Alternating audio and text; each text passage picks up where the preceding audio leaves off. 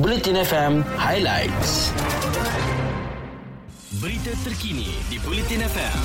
Sumber daripada Harian Metro, Berita Harian, Free Malaysia Today, Utusan Malaysia dan Kosmo. Perkhidmatan kaunter pejabat Jabatan Pengangkutan Jalan JPJ di Taman Daya Johor Bahru didapati tidak cekap dan mengamalkan sistem kuno yang tidak mesra pelanggan. Kesimpulan itu dibuat Menteri Pengangkutan Datuk Seri Dr. Wee Ka Siong yang turun melawat secara mengejut dan melihat sendiri keadaan di situ.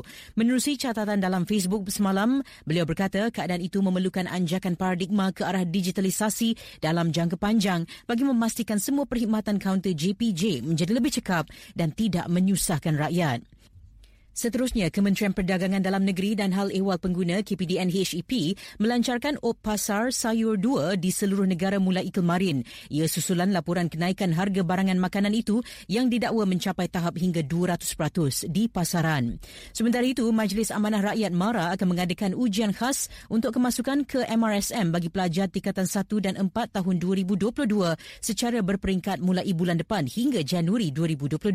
Menteri Pembangunan Luar Bandar Datuk Seri Mahzir Khadid berkata calon terbabit akan dipanggil menduduki ujian itu secara berperingkat hingga 30 Januari tahun depan dengan tarikh, masa dan tempat ujian boleh disemak secara dalam talian bermula jam 10 pagi hari ini melalui portal rasmi MARA. Katanya calon akan menerima peringatan menerusi SMS atau email yang didaftarkan ketika permohonan dilakukan. Di luar negara, pihak berkuasa kesihatan Australia semalam mengesan jangkitan pertama varian baru COVID-19 Omicron pada 2 penumpang yang menjalani ujian saringan selepas tiba di Sydney dari Selatan Afrika. Pihak berkuasa kesihatan New South Wales berkata pihaknya segera menjalankan ujian genomik dan mengesahkan strain baru itu terdapat pada 2 individu yang mendarat di Sydney semalam. Berita sukan di Bulletin FM. Penyokong Kedah Darul Aman FC kini boleh menarik nafas lega apabila Aidil Syarin Sahab mengesahkan akan terus membimbing skuad Lang Merah pada musim depan. Hala Tuju, jurulatih kelahiran Singapura musim 2022 mula mendapat perhatian penyokong skuad Hijau Kuning. Sebaik saja pengurusan pasukan baru-baru ini setuju untuk menawarkan tempat kepada beliau bagi terus menerajui pasukan. Namun kedudukan Aidil yang pulang ke Singapura baru-baru ini untuk bercuti menimbulkan sedikit keresahan kepada penyokong setia Kedah yang majoritinya mahu beliau kekal sebagai ketua jurulatih pasukan.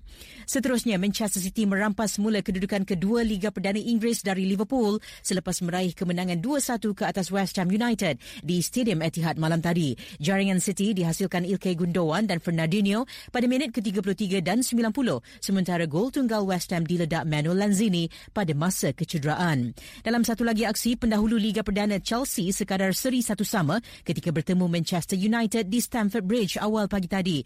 Ia adalah keputusan memberang sangkan untuk United di bawah bimbingan bekas pemain tengahnya Michael Carrick yang menjadi pengendali sementara selepas pemecatan oleh Gunal Solskja.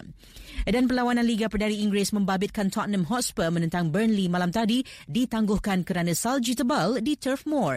Dengan keadaan cuaca yang buruk di United Kingdom sepanjang minggu ini, keadaan di Turf Moor dilaporkan tidak sesuai diadakan perlawanan bola sepak dalam tempoh terdekat. Sekian berita. Muat turun audio plus sekarang. Stream Bulletin FM dan dengarkan podcast kegemaran anda. Stream secara live di web bulletinfm.audio atau aplikasi Audio Plus. Muat turun di App Store atau Play Store sekarang. Ikuti berita-berita terkini di Bulletin FM.